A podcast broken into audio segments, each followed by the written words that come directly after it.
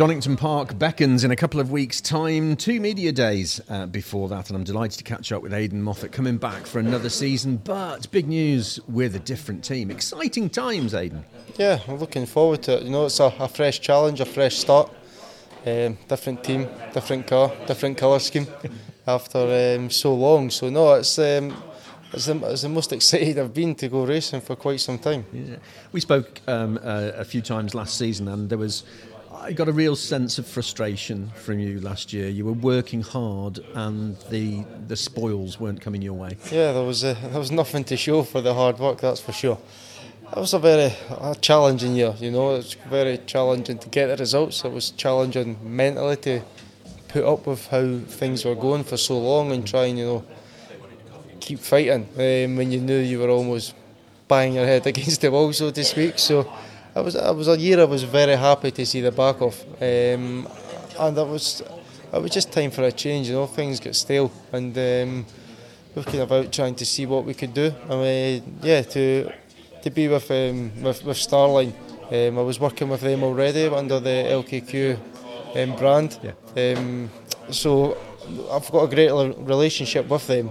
And we would, as soon as we were kind, I think the relationship grew so much last year during the season that we were desperate to make something big work together. Yeah. Um, but to be able to do that with um, Josh Cook uh, with One Motorsport and as a kind of a, that two car entry and obviously with Will Powell in there as well now, I think that was a, a massive bonus that we didn't expect.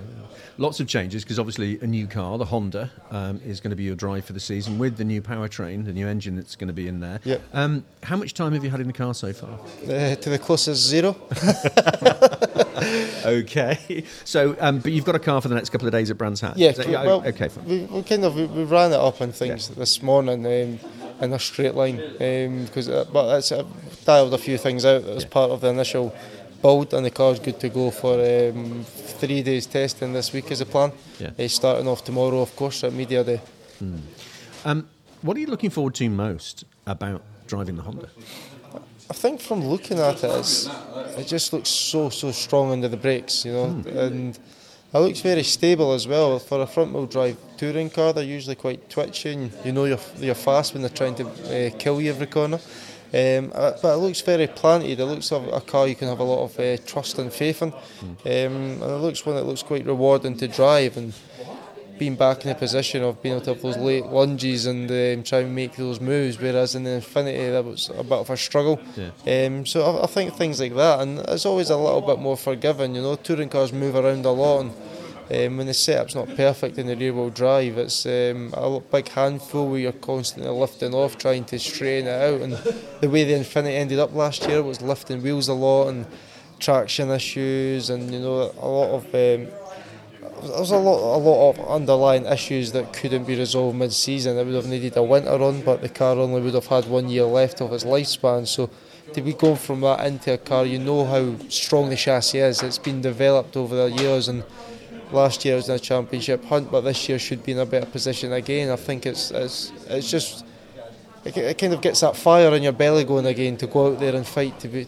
to win. Yeah. Um, one of the other variables uh, in the mix this year is the option tyre uh, coming back in, which is going to be interesting. I always loved it. Mm. You know, it's um, I've I've always loved the option tyre, and I think it can give you those um, opportunities where if things just happen to fall correctly for yourself or any driver, it can produce produce those race winning drives from the middle of the pack. Um, it can produce. You can use it to maybe.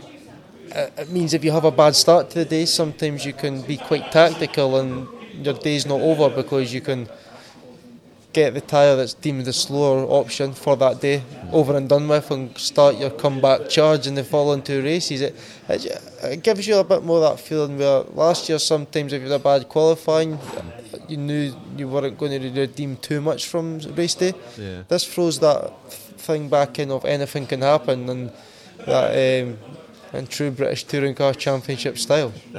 Um, two visits to Donington Park uh, this year, um, including one on the GP circuit with the big Melbourne Loop, which yeah. is, I think it's fair to say, divided opinion a little bit uh, amongst the drivers I've spoken to today. I would be very happy if I was still in rear wheel drive, adding two hairpins to a racetrack. Now I've jumped to front wheel drive, I'm not so happy, but. Um, it's something different, which is the main thing. It's uh, it's something new, something fresh, and a little twist. Nobody knows who's, nobody knows if that's going to mean it's going to be the rear wheel drive dominance, mm. or if the way you know the cars are nowadays and the the way the, the Goodyear tyre hangs on in there, if it might mean it's still strong for the front wheel drive cars, but yeah. produces some much more exciting overtaking opportunities. So.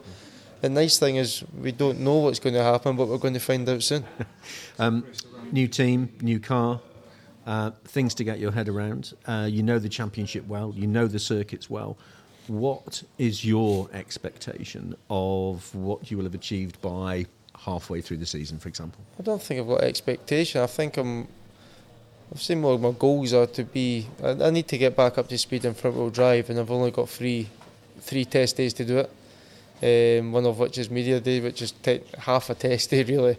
So you know, I've two and a half days to get up to speed and go into a race weekend. Mm. I, I just should get quicker as the season goes through. I don't think we'll be.